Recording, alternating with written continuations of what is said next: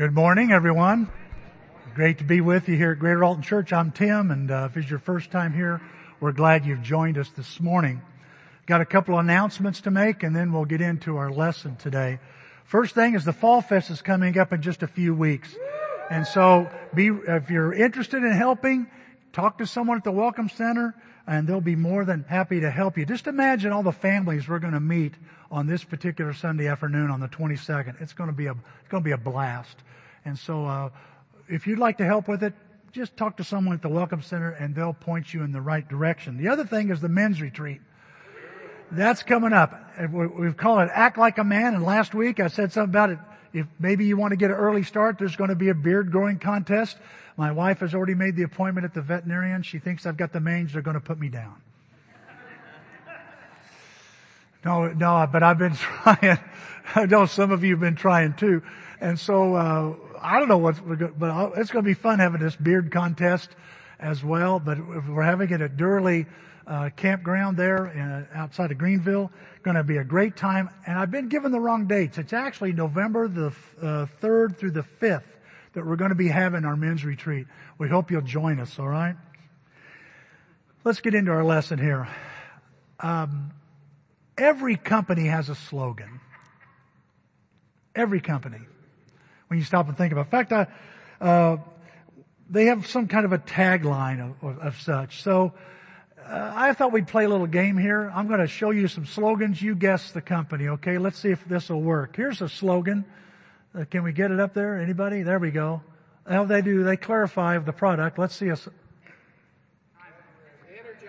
Energizer. Energizer, of course. It's Energizer. Am I right? Yeah. Okay, let's do another slogan here. The breakfast of champions. I'm not thinking of Caitlyn Jenner here, but anyway, it's uh, the Breakfast of Champions. Yeah, we all know that one. Some of us grew up with that one. I love this next one. Of course. Okay, the next one. Let's have the next one. Somebody was telling me other stuff. It's actually, yeah, what's in your wallet? And then I love, this is one of my favorite. Just two words. Nick Wells. Oh, Nick Wells. He works at Subway. It's Subway. And you know what? And that's the thing that's interesting about slogans. They tell you, they clarify what their, what, what their product or their services are about. They really make that, make that clear. Even like these two words, eat fresh, you know it's about food and you know it's about good food. Obviously, this slogan is also telling us what Subway doesn't do, and that's sell lumber. We've got that narrowed down, am I right? So, so, so a lot of times slogans or taglines will clarify this is what we do and this is what we don't do. Let's look at a few others here because slogans can also identify why a company exists and what they value the most. They pinpoint, they pinpoint the purpose of this company or maybe a principle, a big principle they want to live by. Let's look at some and see if you can guess these. Here's the, here's the next one. I know some of you who used to be State Farm, uh, probably uh, I said, well, they weren't a very good neighbor to me when I had my fender bender. But they, and they do make a big deal about it. They really want to be that person that's good for you, that'll help you, that takes care of you. Here's another one. I made it challenging. Come on. It's Disneyland. Now, I know some of you might be going, I'm not sure anymore. And you know, they take that seriously. They take that seriously. I've been to Disney World. It is a mag- it is a magic kingdom. There's a magical stuff that happens. They go to great lengths to make sure they're the happiest place on earth. Here's another one. TED. That's what it's about. The TED Talks. That's all they're about. They're about spreading ideas. I love this one. FedEx. And then this one here is an interesting one. Look at this one. It's a long one. It is Starbucks. We just happen to have a new Starbucks in Alton. And uh, this is kind of their mantra or their mission statement or vision statement. And that's really what slogans sometimes do. They, they, they act like a, a statement, a short statement that may say a lot, uh, whether it's two words or wordy like this Starbucks one. Sometimes we call them mission statements or vision statements. Jesus used the power of a short statement to emphasize something that was important to him. when he wanted to lift something up, he would do a mic drop. Last week somebody said, man, Tim, you had some mic drop moments. I go, really? I didn't think of it like that. But Jesus is crystal clear. He says some things that are important to him and he says them in short bursts and short statements that might describe, that sometimes describe who he is, why he's here, what he's up to, and, and what matters to him. And, the, and some people who are much smarter than me have figured out that of all the things that Jesus taught, they, all the things he said and did seem to fall under five categories. They seem to fall somewhere in these five categories. For example, look at this one here. It's the value of worship. He talks about the value of worship. You find this in Matthew 4. It's up here on the screen. Look what Jesus says. Worship the Lord your God and serve Him only. That's how He believes. He says, if you want to know how to treat God, how to wor- you worship Him. This is how He wants to be treated. There's the value of membership. Jesus talks about that too. And some of these statements are very familiar.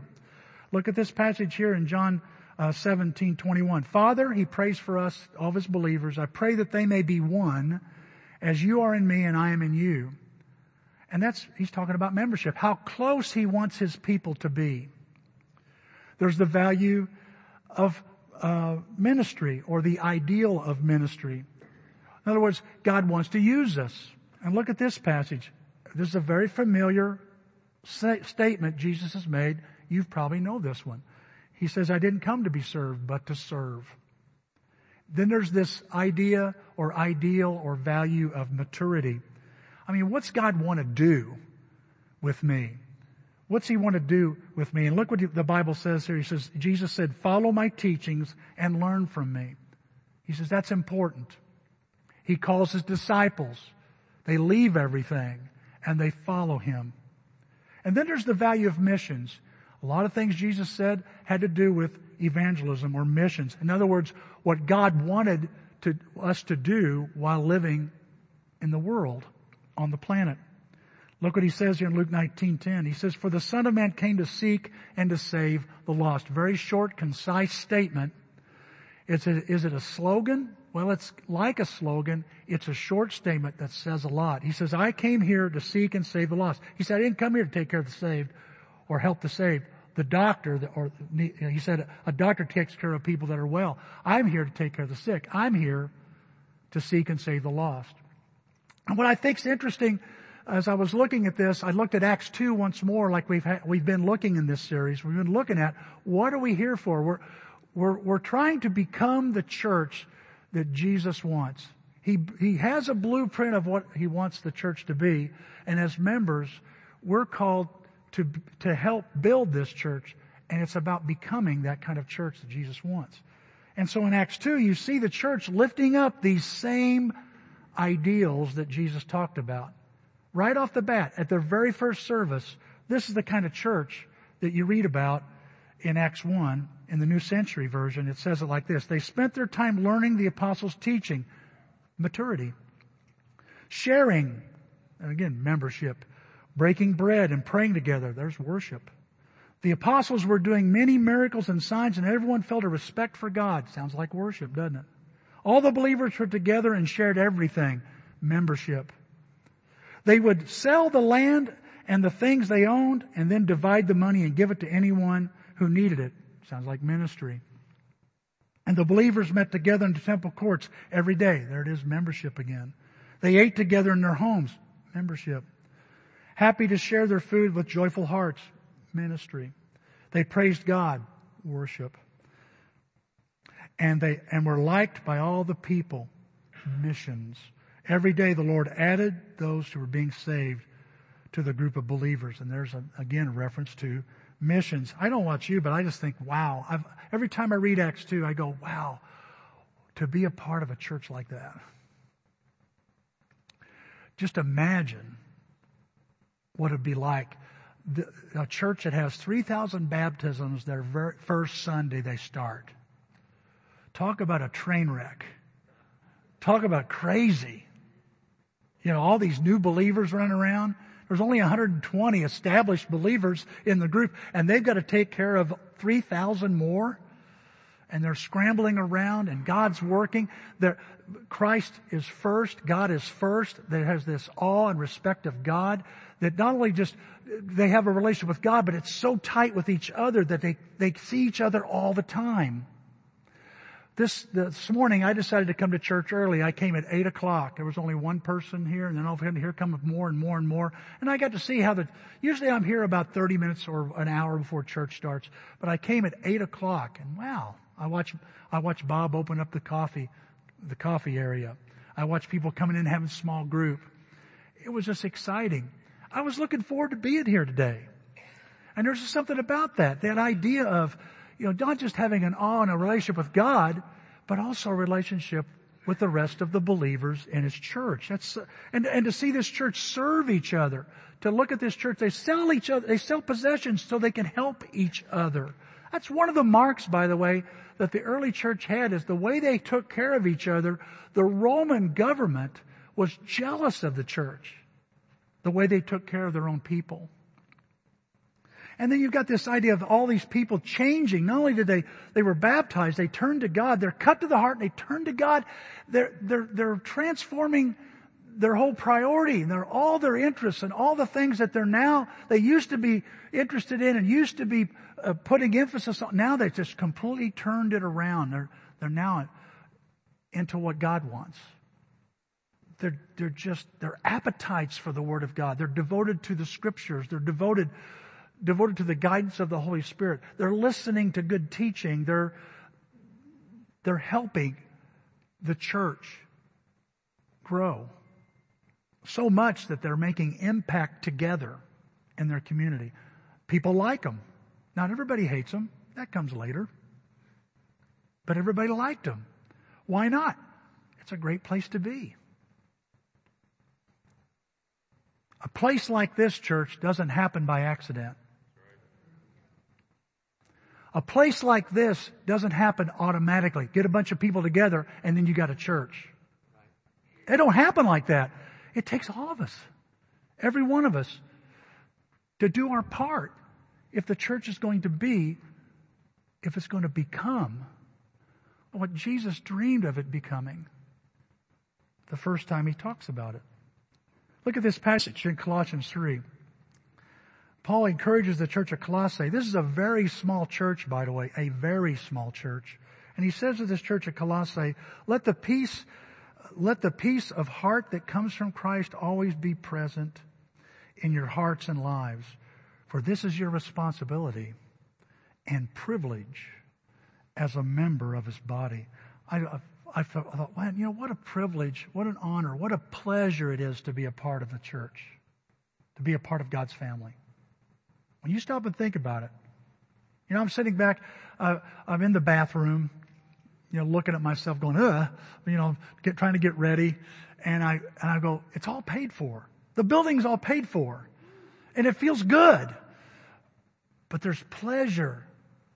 There's a pleasure. I can't, I, it doesn't compare to, to paying off something. There's a pleasure of, you want me in your family, Lord? I get to be in your family? If you knew the family I grew up in, oh my, this is such an up. This is such a good thing. Such a great thing. And he says it's a privilege, it's a pleasure, but to also remember, Tim, there's a responsibility, that there's some stewardship that has to come from you when you when you've been part of the family. You know, I remember I, you know, you, you get born into the, your family, right? I remember when I came along and, and you know, my older brother, his job, I thought, I thought his job description was to pick on me. I really did. I thought that's, well, I'm doing my job. Doing a good job. You know, that's how it is. But I remember when Danny was born and I, you know, I am three years old and after a, a little longer, dad would sit down and says, you do know now, that's your younger brother, right? Yeah. That's your little brother. Well, now he's just big or bigger than me. I think he can beat me up easily now. But then he goes, you do know he's your, because he's your younger brother, you've got to take care of him. Now I was skin and bones, so imagine, you know, you could see my ribs, you know, sure dad, I've got it. I've got it covered.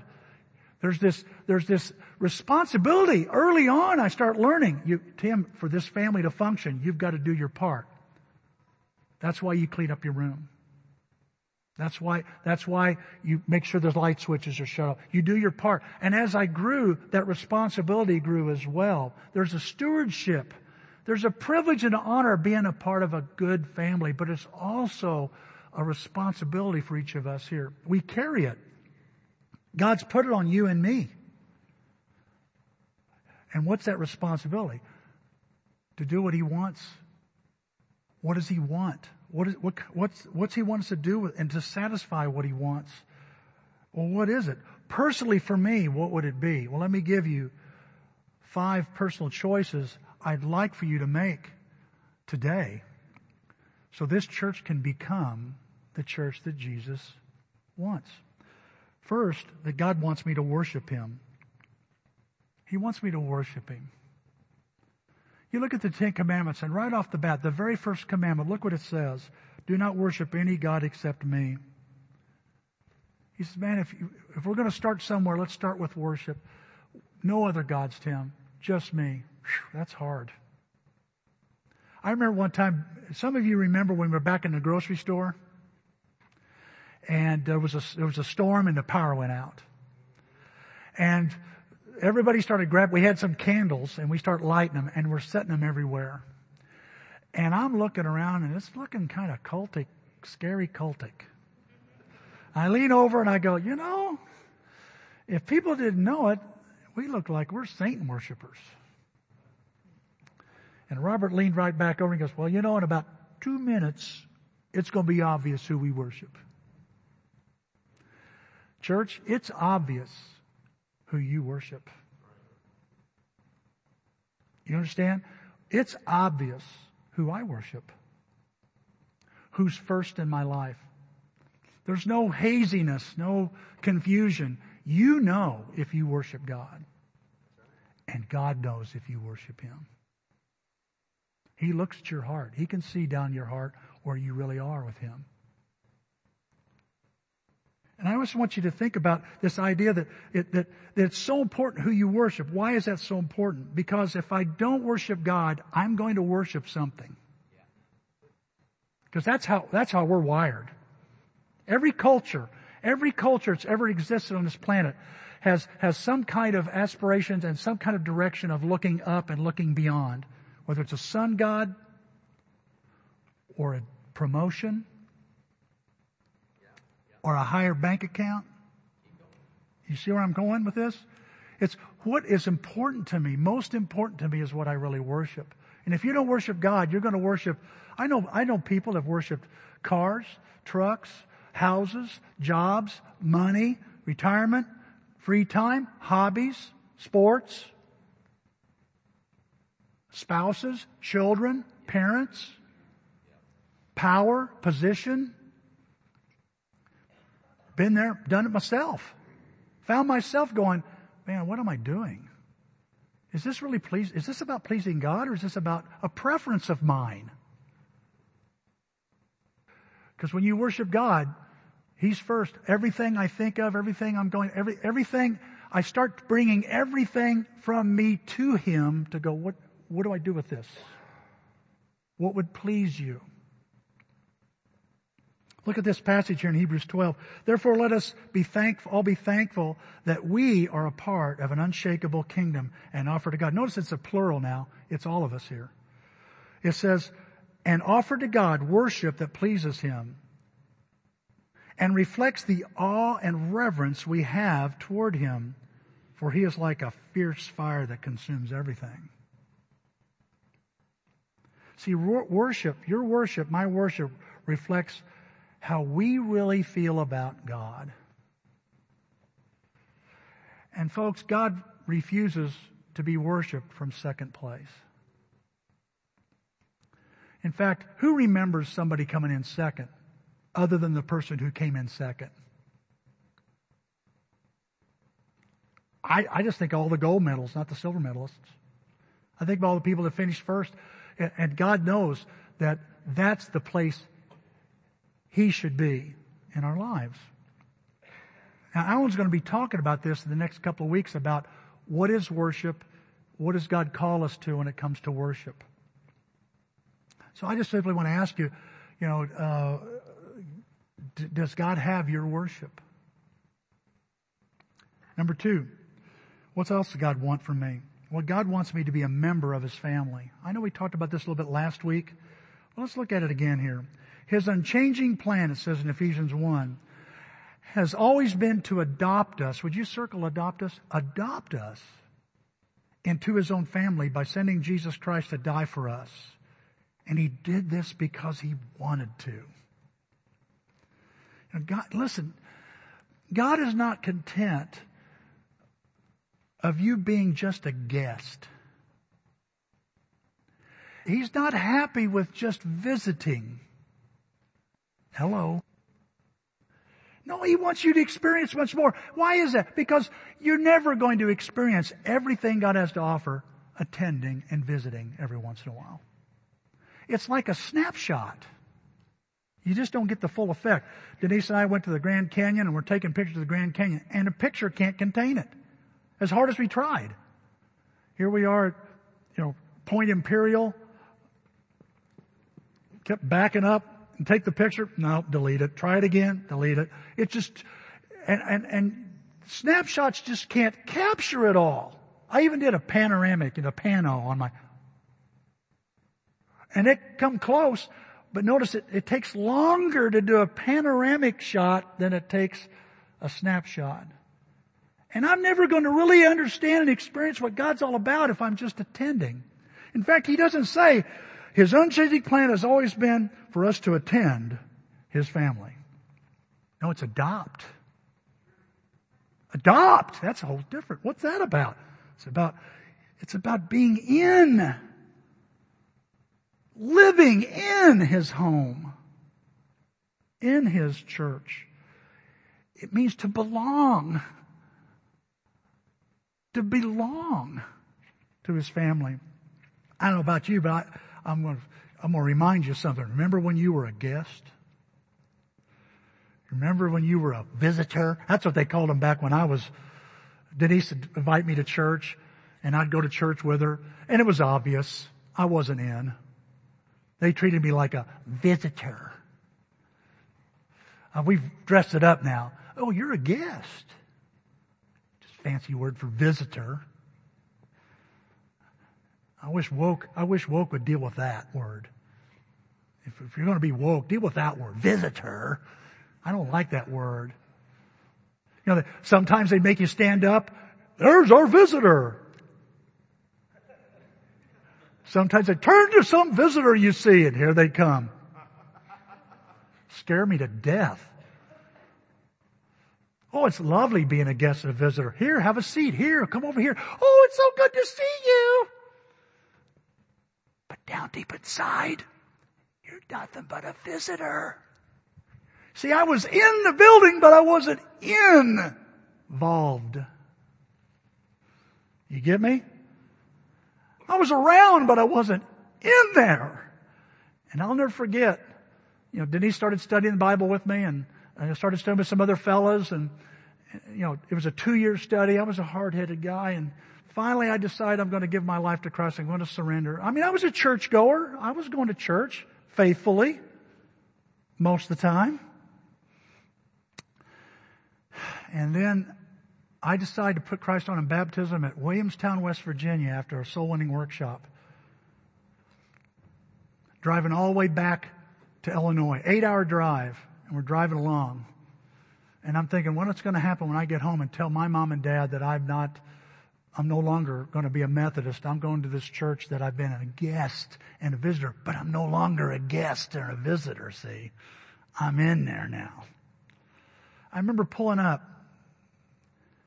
I remember pulling up the parking lot. Mike Napier opens the door. I get out and he opens the door and I walk into this church building. It used to smell funny. It don't smell funny anymore. What happened? I remember going down the aisle, walking down the aisle.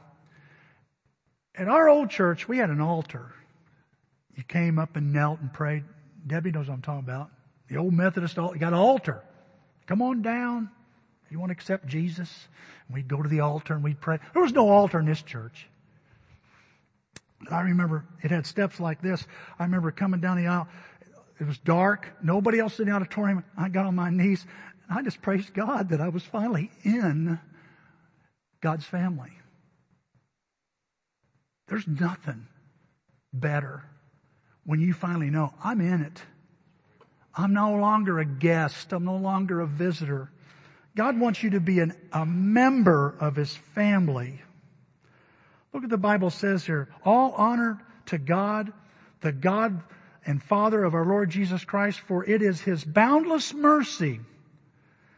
In other words, because He wanted to, and it's based on His boundless, endless, incredible mercy. Gives me what I need. That He's given us the privilege, the pleasure of being born again so that we can now, are now members of God's own family. You know, I learned from this church that being a Christian is not a solo act. Never was intended for it to be a solo act. I, am telling you that Christianity, being a, being a Christian isn't just about, oh, I'm just me and God. It's, it's, it includes that. It includes this relationship.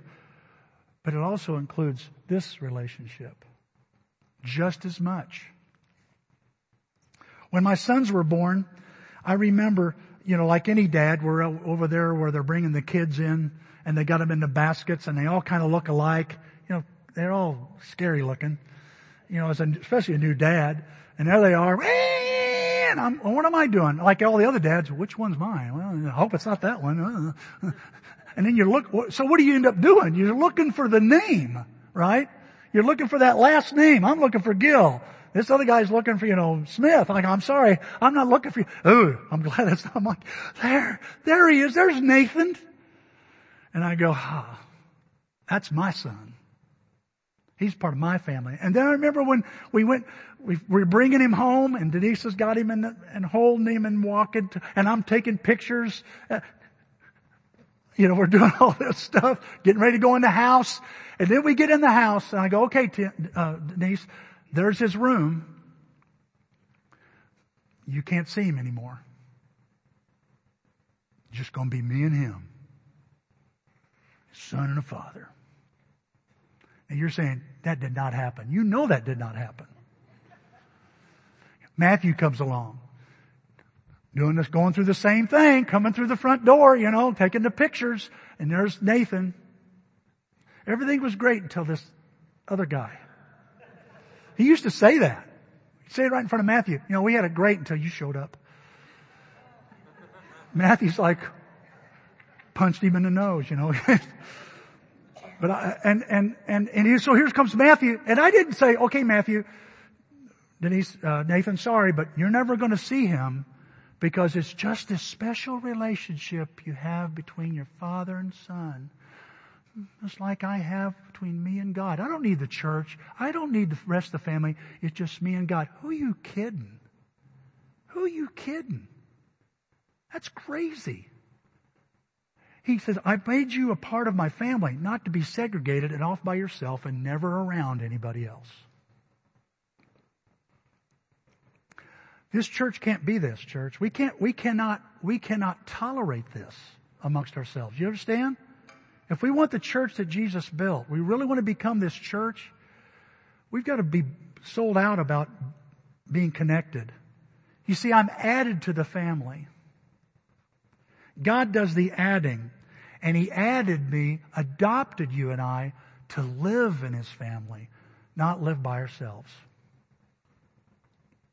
Now, Gary's going to be talking about that in a couple of weeks. He's going to be talking about membership. Here's number three. God wants me to grow up. Hello. God wants me to grow up. Look at this in 1 Peter.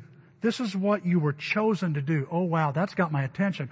This means God wants this. What do you want? Oh, you were chosen to do this. Well, what is it? Christ gave you the example to follow. He suffered for you. So you should do the same as he did. So what'd you choose to do? Tim, I'm, this is something that matters to me. This is something that God, God's saying, this matters to me, Tim. What is it? That you become like my son Jesus. That you incorporate the char- my character. You see, when I made the first man, he was in my image, and then sin just screwed it all up. And I'm trying to get back, get you back to that image. That kind of life. Look what he says here in 1 Peter. Long to grow up into the fullness of your salvation. Cry for this as a baby cries for his milk. You see, I'm born, when I was born and you were born, we weren't born to stay babies. I know there's movies that show this kid that's 40 feet tall and he's in a diaper and he's wrecking the house and everybody doesn't know what to do.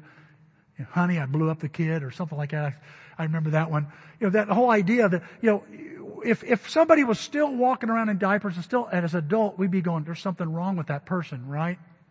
Right. We're, we're born to grow. We're born again to grow as well. We're born again to not stay the same, but to be different, to be like Jesus.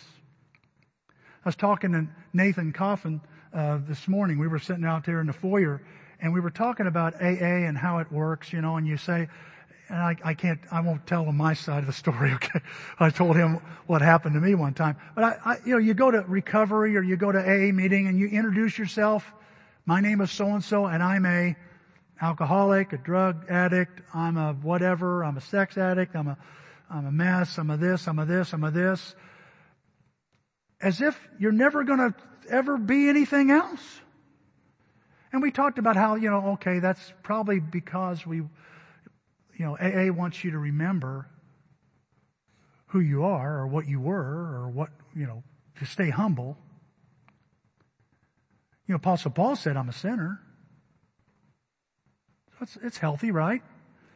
And then we started thinking and brainstorming and we come up with this because, you know, really it's about, my name's Nathan and I'm becoming like Jesus. My name's Tim and I'm becoming like Jesus.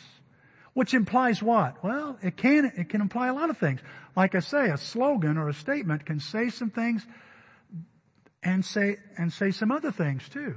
For example, if I'm becoming like Jesus, does that mean I'm not there yet? Does it mean I've still got a ways to go? And if I'm saying I'm Tim and I'm becoming like Jesus, does that, does that mean I'm not like I used to be? You see where, where see that? That's what, that's what it means to be a Christian, is to mature and grow and become. So, in a way, I can say it in a much more pleasant and a much more positive and a much more encouraging way. And I'm Tim, instead of being a jerk, which I can be, I'm becoming, I'm a person that's becoming like Jesus. And I'm in this process. Look at the Bible says here. You are children you're God's children whom He loves, so try to be like Him. That's what we're becoming. We haven't arrived. So many churches. That, uh, have you ever been connected with a church or a group of people that think they've arrived? Well, we've done about all we can. We've restored everything. Really? No, we haven't. How do I know that? Because I haven't restored it. I'm not completely restored. I haven't got everything restored. I'm still working on me. And if I'm still working on me, then God's still working on me, and it means God's still working on all of us. So we're not a perfect church, but we're becoming. We're becoming like what Christ wants us to be. That's what we want to be as a church, a place where people can, can grow and change and transform. Not stay the same. Some of you here, you've just changed memberships from one church to the next. I hope you understand. We're not going to let you. I heard, we used to say it this way, we love you so much that we love you right where you are, but we, we love you so much that we won't let you stay that way. But I gotta admit, there's been times I think we've let people just stay the way they are. But we've got to change that, see? Because Jesus says, the church I build is going to be a place where people come and learn from me and grow and become more and more in my likeness. And see, this takes time. Lots of time and patience with each other to mature like that. See, I know a lot of, I know a lot of people that know a lot of Bible but are still big babies.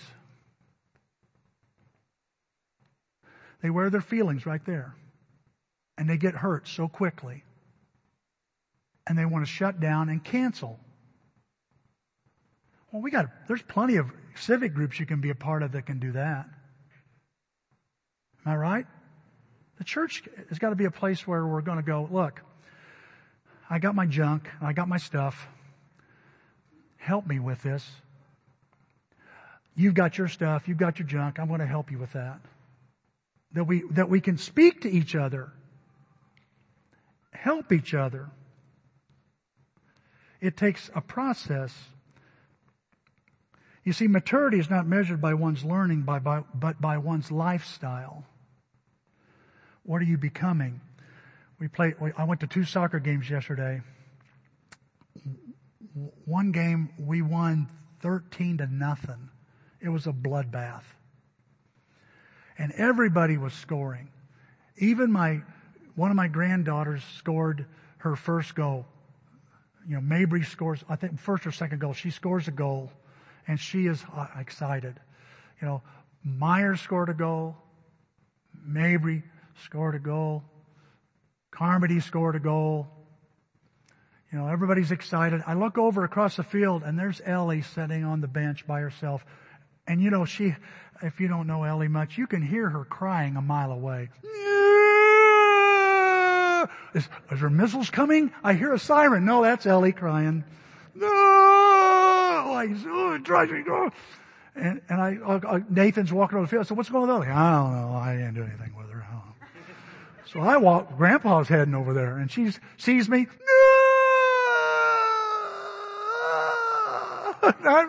I sat down. What's going on, Ellie? I didn't score. I didn't score. I go, well, you know, that happened. Okay, sure. Okay. Well, you know, not everybody can score, but I didn't score. Well, and, and she sees me doing interviews with all the grandkids that scored. I even interviewing kids from other families uh, here was a, and doing this interview and sent it to the parents so that, how did it feel and all this stuff. I said, do you, do you want an interview? Is that what it is? I said, Ellie, so I came up, I made up five, I made up something. I said, you know there's five things that make a great soccer player. Did you know that? Everybody knows this. Really? Yeah. They run good. They kick. They block. And they get back up and they score. She just sits there and looks at me and goes, you've done four out of the five, but I want to score. I go, well, you know, you, you can't score every time, but I've never scored. I know people, grown men and women on the planet, as I speak, playing soccer that have never ever scored. But I didn't score. And there's times, church, you ever felt like Ellie? No matter what anybody says, I didn't give my way. No, Didn't like You're like, people are like going, I don't know what to do. Here comes a small group leader. What's going on over there? I don't know what to do with them. I don't know what to do. So you go over there, try to help. What's going on? He called me this or they, they said something harsh to me. It hurt. They hurt my feelings. Well, you know, you gotta get your big boy pants on your big girl pants on if you want to grow. You gotta let people say things to you. I, I can tell you, I can tell you from personal experience. I have rejected some things that people said to me and I've paid for it dearly. And I've accepted things people have said to me that have been hard to, hear that have blessed me. That's what I'm going to do. What are you going to do with this maturity thing? I want to grow. Guys, there is nothing. I can't think of anything. I was thinking about this, you know, when you, when you're, when you're acting like Jesus Christ and you know it, when you're, you, hey, I just did the right thing. You know, sometimes I do it accidentally. But I did it. And that counts. I just did what you wanted. I know, Tim. You didn't know what you were doing. You walked right in it. The angels are excited. I'm excited. Keep it up. I want to do it again. There's something about you. It's, you know it's right. You know it's fair. You know it's what Jesus would do. You like you when you're doing this. It, oh, it feels so awesome. and so good when you know God's going, yeah, keep it going. You can do it. You've got this. That's what I hear parents say in the soccer field. You got this, Ellie. And bless her heart, she almost scored two or three times. She will. But the, but just, there's something awesome about, I just made a step of growth. That used to bother me. I used to cry and whine. I don't, why am I not crying and whining? Well, somebody must have not, they must have said it the right way. No, you've changed and you can handle it now. You're becoming like Jesus, who calms down when he's getting clobbered by some criticism or somebody. And you're going, you know, it's not a big a deal because I know down deep inside, God's got this process He's working on me and I'm confident He's who began a good work in me will finish it. I'm just going to cooperate this time and let's just see where it goes. Maturity. God wants me to grow up. Look at this passage here. Well, no, let's just go to the next point. I'm just, I gotta move here. God wants me to, to use me in ministry. He wants to use me in ministry. That's number four. Look what it says here. I have set you an example that you should do as I have done for you. This is Jesus after he's washed everybody's feet, all his disciples' feet. And he says, you call me master, you call me Lord, and it's true, but look what I did. I washed your feet. I want you to do the same thing for others. I didn't come, again, it's one of those taglines, it's one of those slogans, whatever you want to call it. It's jam packed with meaning here. I've set an example for you. I want you to follow this example. I didn't come to be served. I came to serve. Look at this in Ephesians 2. It is God himself who made us what we are and given us new lives with Christ, from Christ Jesus. And long ages ago, he planned that we should spend these lives in doing what we want. What a passage. Circle do what we want. Oh, wait a minute. It doesn't say that, does it? No, it says in helping others. I know when we think of ministry, a lot of times we get this idea, well, that's for the professionals. I, if you read the scriptures long enough, you find out, I don't know where the professionals are. I'm looking for them. Where's the professionals in this? Because what Jesus, or what God actually uses in ministry are not the professionals, but just regular everyday people. That's most, that's 99% of the people in the Bible. Why? Because he made every one of us to minister. He saves us to serve. Look at Ephesians 4 here. It says, and Christ gave, he gave gifts to people. And those gifts, by the way, were leadership, leadership in the church.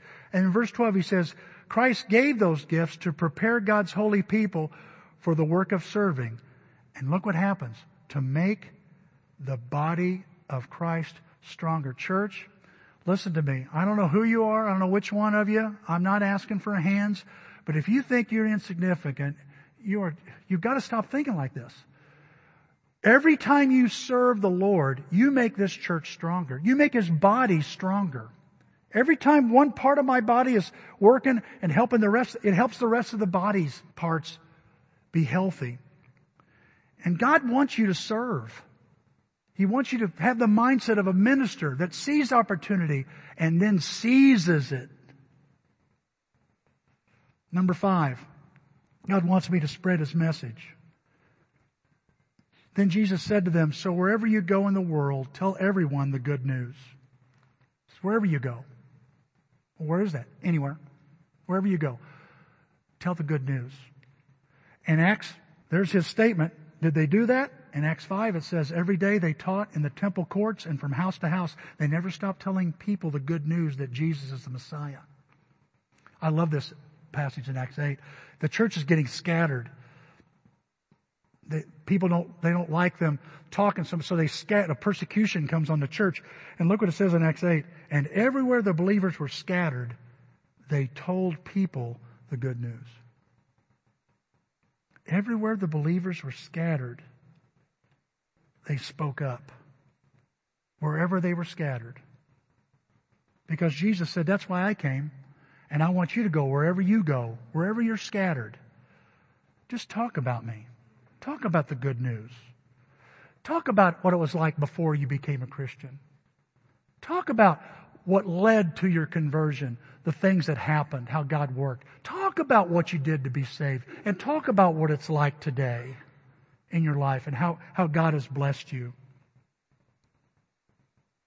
That's what these people did. They talked about, they talked about the good news, the good news of Jesus and how he changes our lives.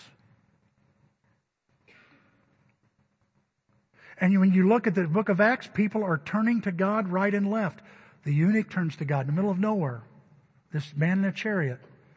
A family that's seeking a good church. It's trying to find a decent church. It's trying to find God in some way. That whole family finds Christ because someone spoke up. Somebody goes to jail. They're scattered and are in jail. And they, and from a, from a jail cell, they talk to a guy that's in, a police, a police officer in charge, a jailer, and he becomes a Christian and his family. Like wherever they went, they did, all they did was just speak up a little bit. There's a guy who's a killer. He's killing everybody. Anybody that's a Christian, and he's throwing rocks at this one believer. He's the first guy to do it, and he sits back and says, look what I've done. And he's watching the guy die, and even he is reached because where Stephen was scattered, he talked about Jesus. Look at, look, I just see the heaven parting. That's what he says. And Saul, you can see Saul going, huh, what? Oh boy. Oh boy. And it's planted in his heart. Because Stephen speaks up. I want you to think about all the places you've been scattered. That's what I'm doing. I'm thinking about all the places I've been scattered in my life. God has scattered me. all of us, like, we're like seeds. Right now we're in the pod. We're going to, Sunday's going to be over and we're going to be out there and getting our cars and we're all going everywhere and we're going to be scattered like where? Stores, campuses, workplaces, parks, parties, soccer fields, restaurants, waiting rooms, checkout lines. We're scattered. And what are we going to do with this? What will we do as a, as a church? This isn't, listen, I want you to know, I'm not trying to, trying to campaign to be a great church. I'm, I'm campaigning to become the church that Jesus wants. That's all. What's He want us to be? You have a stake in this. Doesn't matter how big we are. What are we going to do with it at the size we are? Have you ever thought about that? God scatters you. This week He's going to scatter you somewhere. What will you do? Will you let the Holy Spirit prompt you to speak up and say something about Christ? I hope you think about that because God wants us to spread His message. I mean, after all, I got to thinking about this. That's how I was reached. God spread some people close enough to me and they just spoke up.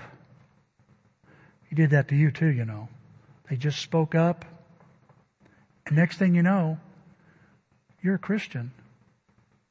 Because they had the courage and the faith and the wherewithal to go, you know what, God's trying to use me here. And oh, I want to be used. There's nothing better when God starts using us. So as we close this this morning, what would be the slogan that would describe you? What is the slogan that you, what statement could you put in a few words that would describe you? Would that slogan somehow have in it something about worship? You know, it's funny, uh, some companies have more than one slogan. So it's okay to have more than one. Maybe it's worship. You go, you know, I want to, I want to worship God. That's, that, I want, I want to be obvious, Lord, that I worship you. Or, or maybe it's, what, would that slogan include something to do with membership, being involved?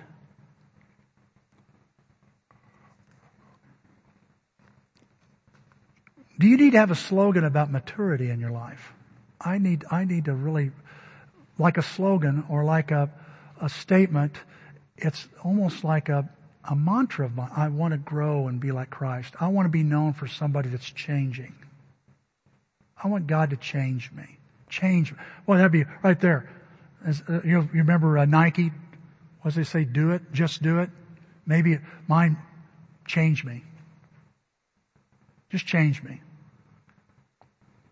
Or maybe it's ministry. I mean, is God using you the way He wants to? Is it use me? Or is it missions? Where does God want me to speak up, especially in the next few weeks? Church, that's all I got this morning. I just want us to think about this. You know, Jesus had these statements he said that he didn't, he wasn't, you know, a lot of times we'll, I'll say stuff I don't mean. My wife will remind me, you know, sometimes Tim, you say stuff you really don't mean. And it's true. I'll say stuff to her I really don't mean. She goes, I know what you really mean. Jesus, when he said something, he really meant it. And this is the kind of church he wants us to be. What can you do to make that possible? That's what I want us to understand. We're all in this. I know we hear it all that we're all in this together, but this is really true about, especially in the church. All of us matter and all of us count. And I hope you'll decide, I'm going, I'm going to, I'm going to help Greater Alton be, help it become the kind of your church Jesus wants.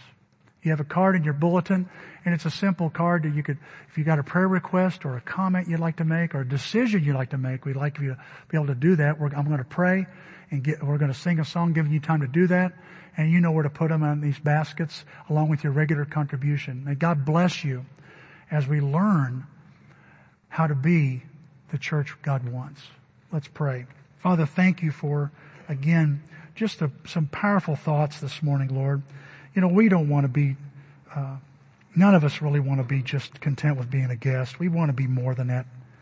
We pray, Father, we pray you'll open our hearts and open our minds, our eyes to see maybe a couple of steps just right now, a couple of steps we need to take in order to become more serious about maturity or missions or membership.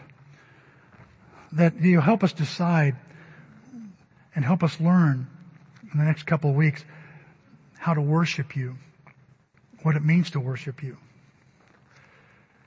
And Father, I pray that you'll just help us, help us as a church. Help us as a church to be a, an army of ministers, an army of servants. Let us see that greatness is achieved with service. Humble our hearts. Use us where you need to. Give us that attitude that says, Lord, where you want me to do? and we'll just do it. We pray in Christ's name. Amen. Oh Lord, please change my heart. Show me where to start. I want to be all you want me to be. So Lord, please change my heart. Show me where to start. Oh Lord, please make me new. I want to be like you. I want to be all you want me to be. So Lord, please make me new. I want to be like you. You are Lord, you are God. You are my closest friend,